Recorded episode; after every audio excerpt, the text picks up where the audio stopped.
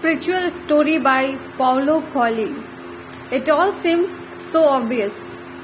Rabbi Ben Zoma was asked, Who is wise? He who always finds something to learn from others, said the Rabbi. Who is strong?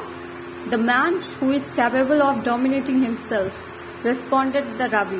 Who is wealthy? He who knows the treasure he has, his days and hours of life, which can chase everything which goes on around him. Who deserves respect? He who respects himself and his neighbor. These things are all so obvious, commented one of those present. The rabbi concluded by saying, That is why they are so difficult to observe. Thank you.